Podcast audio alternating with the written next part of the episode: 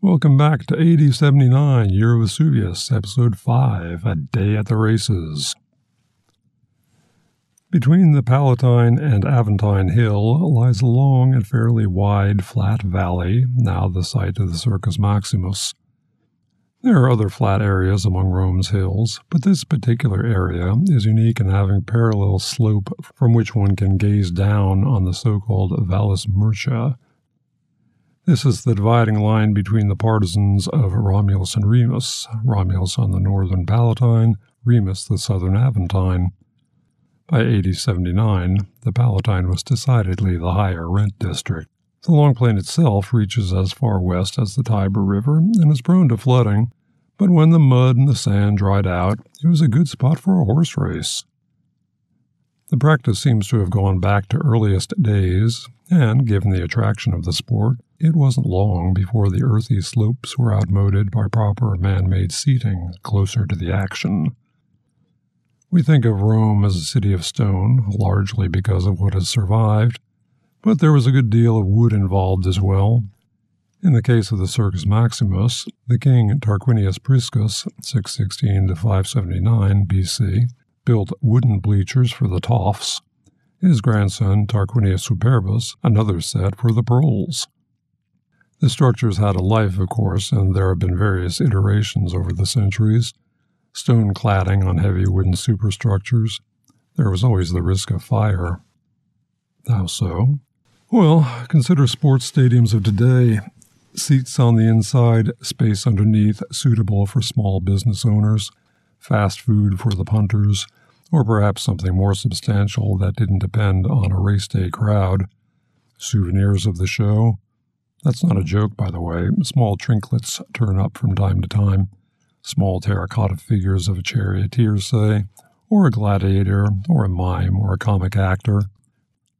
Pressed glass goblets or terracotta lamps with impressions of charioteers or gladiators on them.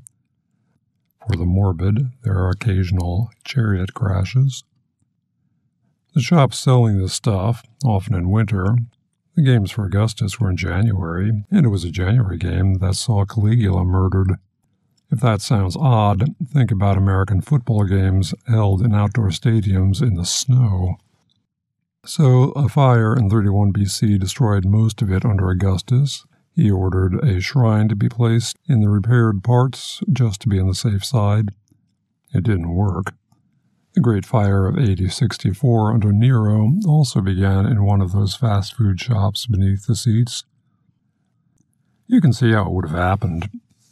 Imagine a souvenir salesman on a cold winter's day, his small toy chariot or gladiator helmet on the table in front of him, while he was sitting and shivering or standing and slapping his arms, tossing the occasional log on the iron brazier off to the side. The man in the stall next to him selling hot food, him too relying on burning coals to keep the fast food and himself hot. A sudden gust of wind coming down the street causes a fabric panel to flutter, perhaps kicks up some sparks, or someone knocking the brazier against a nearby wooden pillar already heated by the brazier's nearness, and soon enough this small accident gets out of hand. The artificial forest of dead wood feeds the flame. In a world lit and heated only by fire, you have to be careful. Anyway, they built. They always rebuilt. The circus was perfect for races, but it served more than that. As of early 8079, the Colosseum was not quite complete. Another episode will cover that extraordinary building. And the sort of entertainment we associate with the smaller venue went on here. That is to say, gladiators, mimes, clowns, criminal executions, and, once the entire area could be fenced in safely, wild animal hunting. Julius Caesar, in his bid to win the love of the mob, extended the racetrack's length, but he also had a 10 by 10 foot ditch dug between the spectators and the action, which ditch was designed to hold water. Partially, this was to facilitate drainage when the river backed up, but it was also a safety measure for the staged wild animal hunts. Large cats, like their smaller cousins, can make extraordinary jumps. As to the races, the course itself, the straightaway that is, measures 621 meters, about half a mile. That's about the same distance you find in quarter horse races today, somewhere between 220 and 870 meters. Good for fast, short, flat out straightaway races of no more than two horses, two riders. Drag races, if you like. Actual chariots, with the rider standing upright, dealing with a pair of horses. Actually, that does exist as well today, at least on a few tracks here and there. Again, flat out straightaways, quarter mile or so, and the horses are paired teams, and the drivers, I suppose you can call them jockeys, do stand upright on modified chariots. The tracks are that quarter mile straightaway, the competitors one on one. For whatever reason, this racing variant has not caught on. Then again, motorized drag racing is sort of the kid brother of autosport, with money measured in millions. By contrast, NASCAR and Formula One is in the billions, which suggests to the imaginative mind that the earliest horse races were something similar to this straightforward and short lasting kind of race. Short, quick, exciting, relatively safe. At some point, however, and it may not have been in Rome, some evil genius came up with the idea that a longer race would be more exciting and realized that putting some kind of barrier in the middle of the raceway would create a very tight oval, forcing the teams to turn after covering a specific minimal distance. Not a terrible idea in and of itself. The so called spina, or spine, draws out the race proper and allows for some drama as the laggards in the first part of the race have a chance to pull ahead and overtake the leader later in the proceedings. On the downside, this innovation raised the risk level several fold. Now we have a race that separates the men from the boys, the sheep from the goats, the lions from the lambs. Think of it from the point of view of the man at the wheels. In a drag race, you have only to worry about staying in your lane. If the lanes disappear as soon as the race begins, then you and your competitors are jockeying for position. Theoretically, you want the inside tracks so you'll have less territory to cover but that also means that when you get to the end of the spina, your horse will have a tighter angle in which to turn, which means, in turn, that the outermost horse has to cover a longer distance while turning than the horse on the inside. Close to the spina is difficult. Closer to the outer edge of the stadium gives you an easier turn, probably safer as well, but adds to the overall distance you have to cover in the race. It's a judgment call involving the skill of the charioteer himself, the nature of his individual horses, and he has to decide if it is better to run the shorter overall race by being on the inside or adding some length by taking the long way around. Add to this the blocking and ramming strategies of your competitors, and you can see that there's a problem. Did the spectators appreciate all this? The poet Ovid has some words for the cautious driver. Ah, miserable me, he has circled the post in a wide curve. What are you doing? The next tug's close to his axle and gains on you. What are you doing, wretch? What he's doing is saving his skin. There's a reason no horse track on Earth is anything other than an oval with wide curves on each end.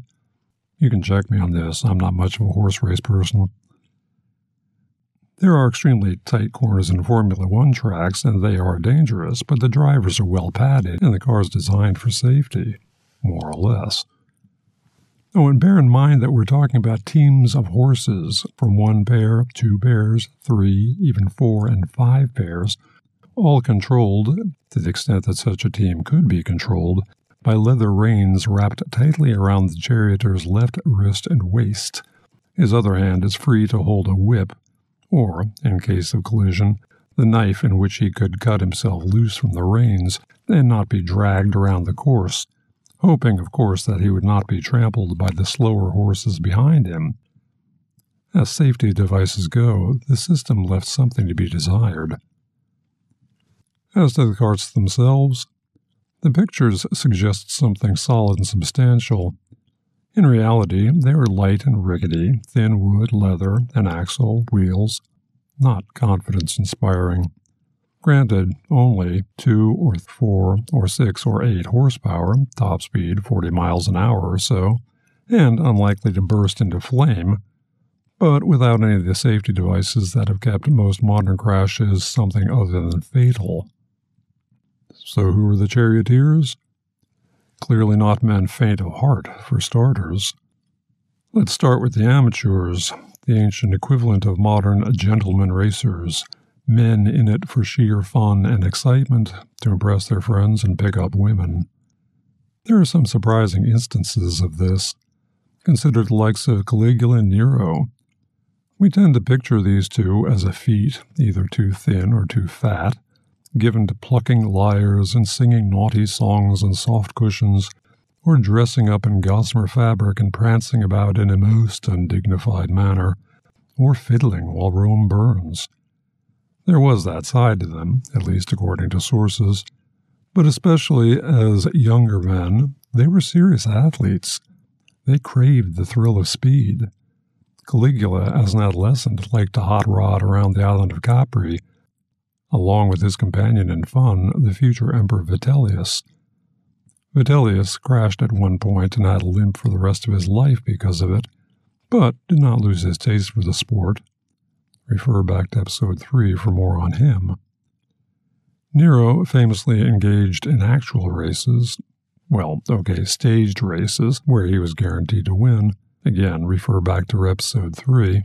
But there were races all the same, and he did take his share of knocks, falling off one chariot at least. In later decades, as Roman emperors devolved yet further and imperial dignity turned into farce, we find the adolescent emperor Elagabalus, AD 204 to 222, who also enjoyed a good chariot run. In his case, however, he substituted horses with naked women. One immediately assumes that Caligula would have done the same if he had only thought of it first. The emperors, or emperors in waiting, could get away with this sort of thing, as other respectable men could not. Charioteers were infames, the same social level as actors and prostitutes, unworthy of citizenship and proper burial. And yet, with the curious double standard that mankind is heir to, the charioteers were lionized by the crowds and able to hobnob with some of the elite. And the most successful would keep up the career for years. Grave markers give detailed statistics of the most successful men, with numbers of races won, placed, or shown. The winnings could, over time, pile up to the millions of sesterces. Then, as now, no driver drove alone. He had support staff on and off the track. The teams were bankrolled by rich enthusiasts and differentiated by color. White, red, blue, and green teams or factions, each with a history and a reputation. White was the Bush League, perennial losers, or at best underdogs, a team for would be champions to start their careers. If successful with the whites, the charioteer was perfectly capable of dumping the ones that brought them and joining the more prestigious teams. Greens were usually the emperor's favorite. Caligula was so passionately devoted to that color that he dined with the team members and spent the night in the stable before the races. And in one of his parties with them, he gave the driver Eutychus two million sesterces in gifts. He used to send his soldiers on the day before the games and order silence in the neighborhood to prevent the horse Incitatus from being disturbed. Beside a stall of marble, a manger of ivory, purple blankets, and a collar of precious stones, he even gave his horse a house, a household of slaves and furniture, so he could entertain the guests invited in his name more elegantly. It was also said that he planned to make him a consul. Caligula's one time racing partner, the Emperor Vitellius, threw his favor to the blues and had several spectators executed for shouting out rude comments about his team.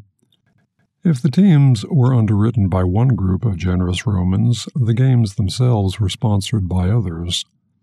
Men elected to the praetorship of a given year were expected to finance the prizes as a gift to the citizenry at large.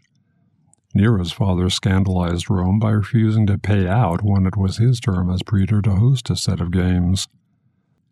Each color could field up to three rigs per race, and much like Formula One, there was the designated leader and the secondary blocker.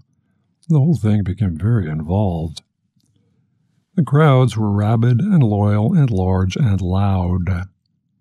Juvenal, writing not long after 8079, said he could tell who was winning by the sound of the stadium. All Rome is in the circus today.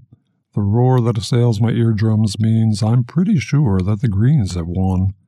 Otherwise, you'd see such gloomy faces, such sheer astonishment as greeted the Cannae disaster against Hannibal in 216 BC. Fans tried to help their teams in whatever little ways they could. Archaeologists have found lead curse tablets invoking evil spirits to hobble the team the possessor wanted to lose. Strictly illegal, of course, but when has that ever stopped anyone? Personal devotion could go a little far. When the much loved charioteer Felix died in a crash, one of his distraught fans threw himself on the funeral pyre. By the way, that funeral for Felix belies the notion that Roman race fans, any more than modern race fans, are just hankering for an exciting, preferably fatal crash to make their day. Some few, perhaps, but the thrill here is to see a man beating the odds, putting himself directly in harm's way, and at the end of the day, walking away. The same applies to bullfights. No one wants to see someone get gored. If you want to get philosophical, you can consider the race as a dual competition for control, one against other teams, one against the horses themselves. In that sense, anyone who crosses the finish line alive, or even just survives the race at all, is a winner, able to race another day. Paul Fussell has similar comments on the Indianapolis 500. See his book, Thank God for the Atom Bomb. Of course, then as now, this kind of entertainment is not to everyone's taste. Juvenal again. The races are fine for young men. They can cheer their fancy and bet at long odds and sit with their smart little girlfriend. But I'd rather let my wrinkled old skin soak up this mild spring sunshine than sweat all day in a toga. Pliny the Younger, nephew of Pliny the Elder, who will figure largely in later episodes, has more to say. The races were on a type of spectacle which has never had the slightest attraction for me. I can find nothing new or different in them. Once seen is enough, so it surprises me all the more that so many thousands of adult men should have such a childish passion for watching galloping horses and drivers standing in chariots over and over again. If they were attracted to the speed of the horses or the driver's skill, one could account for it but in fact it is the racing colors that they really support and care about. Such is the popularity and importance of a worthless shirt. When I think how this futile, tedious, monotonous business can keep them sitting endlessly in their seats, I take pleasure in the fact that their pleasure is not mine, and I have been very glad to fill my idle hours with literary work during these days which others have wasted in the idlest of occupations. Pliny was something of a snob. He also a bit of a hypocrite. The two qualities often go together. In that private letter, he sneers at the rubes. In a public statement, praising the Emperor Trajan, he goes on about how fitting it was for the emperor to sit in those stands, sharing a pleasure in the races along with the rabble. The poet Ovid, no snob, just fun loving, was not particularly interested in the races either, except that they gave roués like him an opportunity to put the moves on women. Sit next to a lady, none will prevent you. Sit side by side as close as you can.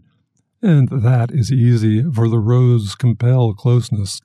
If she is unwilling, and by the rule of the place you must touch your comrade, and that is easy, for the rows compel closeness if she be unwilling, and by the rules of the place you must touch your comrade. Here seek an opening for friendly talk, and begin with words that all may hear. Mind you are zealous in asking whose horses are entering, and quick. Whomsoever she favors, be sure to favor also.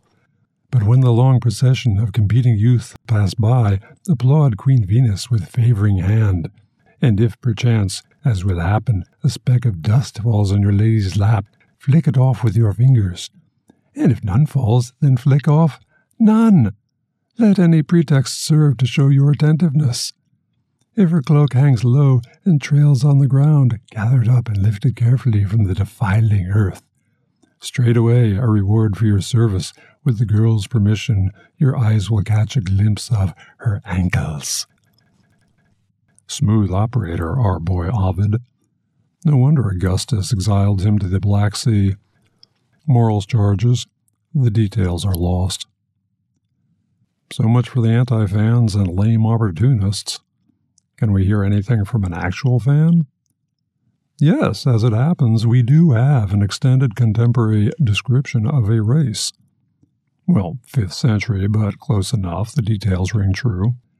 The author is Sidonius Apollinaris, Christian bishop and saint, writing to his friend Consentius of Narbonne, describing, among other things, a competition involving his friend. Sidonius was a poet as well as a letter writer, and we have a good deal of his work. Versatile Sidonius was. In another age, he could have been a sports reporter. He writes Brightly gleam the colors, white and blue, green and red, your several badges.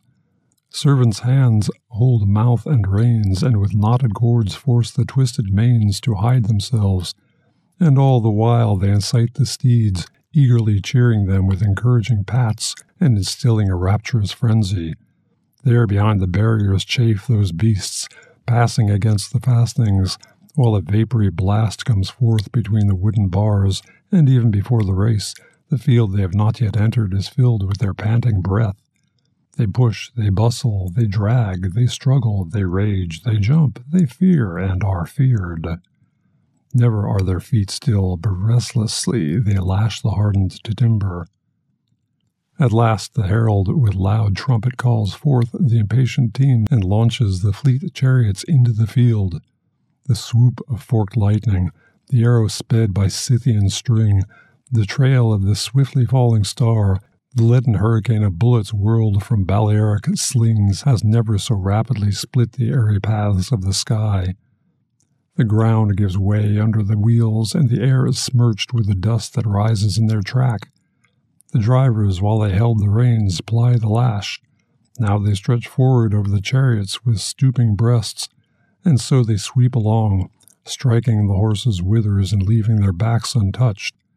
Now, as if flying out of sight on wings, you had traversed the more open part. Now, as if flying out of sight on wings, you had traversed the more open part, and you were hemmed in by the space that is cramped by craft, amid which the central barrier has extended amid which the central barrier has extended its long, low, double-walled structure. When the far when the farther turning post freed you all from restraint once more, your partner went ahead of the two others who had passed you. So then, according to the law of the circling course, you had to take the fourth track. The drivers in the middle were intent, if that happily the first man, embarrassed by a dash of his steed too much to the right, should leave a space open to the left by heading for the surrounding seats. He should have beep. The drivers in the middle were intent that if haply the first man, embarrassed by a dash of his steeds too much to the right, should leave a space open on the left by heading for the surrounding seats, he should be passed by a chariot driven in on the near side. As for you, bending double with the very force of the effort, you keep a tight rein on your team, and with consummate skill wisely reserve them for the seventh lap. The others are busy with hand and voice, and everywhere the sweat of drivers and flying steeds falls in drops in the field. The hoarse roar from applauding partisans stirs the heart, and the contestants, both horses and men, are warmed by the race and chilled by fear. Thus they go once round, then a second time, Thus goes the third lap, thus the fourth. But in the fifth turn the foremost man, unable to bear the pressure of his pursuers, swerved his car aside, for he had found, as he gave command to his fleet team, that their strength was exhausted. Now the return half of the sixth course was completed, and the crowd was already clamoring for the award of the prizes. Your adversaries, with no fear of any effort from you, were scouring the track in front with never a care, when suddenly you tautened the curb altogether, tautened your chest, planted your feet firmly in front, and chafed the mouth of your swift steeds as fiercely as if it was the wont of that famed charioteer of old when he swept Oenomaus along with him, and all Pisa trembled.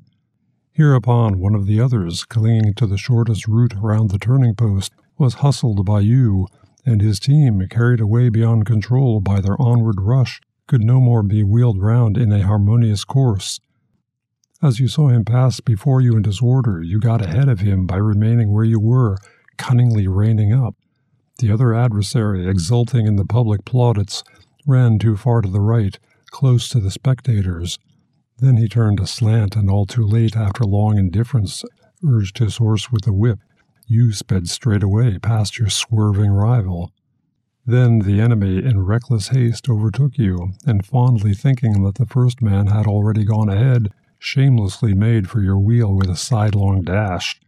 His horses were brought down, a multitude of intruding legs entered the wheels, and the twelve spokes were crowded until the crackle came from those crammed spaces, and the revolving rim shattered the entangled feet. Then he, a fifth victim, flung from his chariot, which fell upon him, caused a mountain of manifold havoc, and blood disfigured his prostrate bow.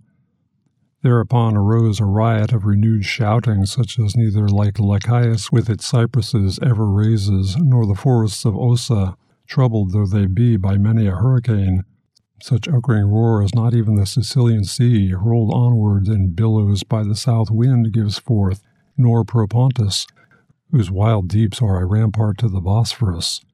Next, the just emperor ordered silken ribbons to be added to the victor's palms, and crowns to the necklets of gold, and true merit to have its reward, while to the vanquished in their sore disgrace he bade rugs of many colored hair to be awarded. Good times. And like all good times, eventually they were over. Sidonius's sainthood notwithstanding, Christian Rome had little patience with the spectacle, and the last recorded race came in 549 AD. And then, and then, like so much of Rome, the building was dismantled by medieval and Renaissance Romans who saw ancient structures as stone quarries to be plundered at will and repurposed to modern houses and churches and palazzi. Hard to argue with them. There are some Renaissance sketches of the remains at that time, giving an idea of the porticos. Since then, backwash from the flooding Tiber and the natural habit of dirt to cover anything that is not immediately swept clean has brought the arena back to its natural setting. Much of the structure is still there, several feet down. Archaeologists did an exploratory trench in recent years, confirming that, yes, indeed, there are still seats available. The trench has been refilled. The sheer size of the stadium makes any kind of full excavation too expensive to be seriously considered just now. Add to that the challenges of upkeep, all archaeology involves some destruction, and you can see why letting it sit unmolested is a reasonable decision. Anyway, in its current form, it makes for a nice place to stroll on a spring's day, or a setting for a summer night concert. Next time, February, and some discussion on Roman wine. Until then, thank you for listening.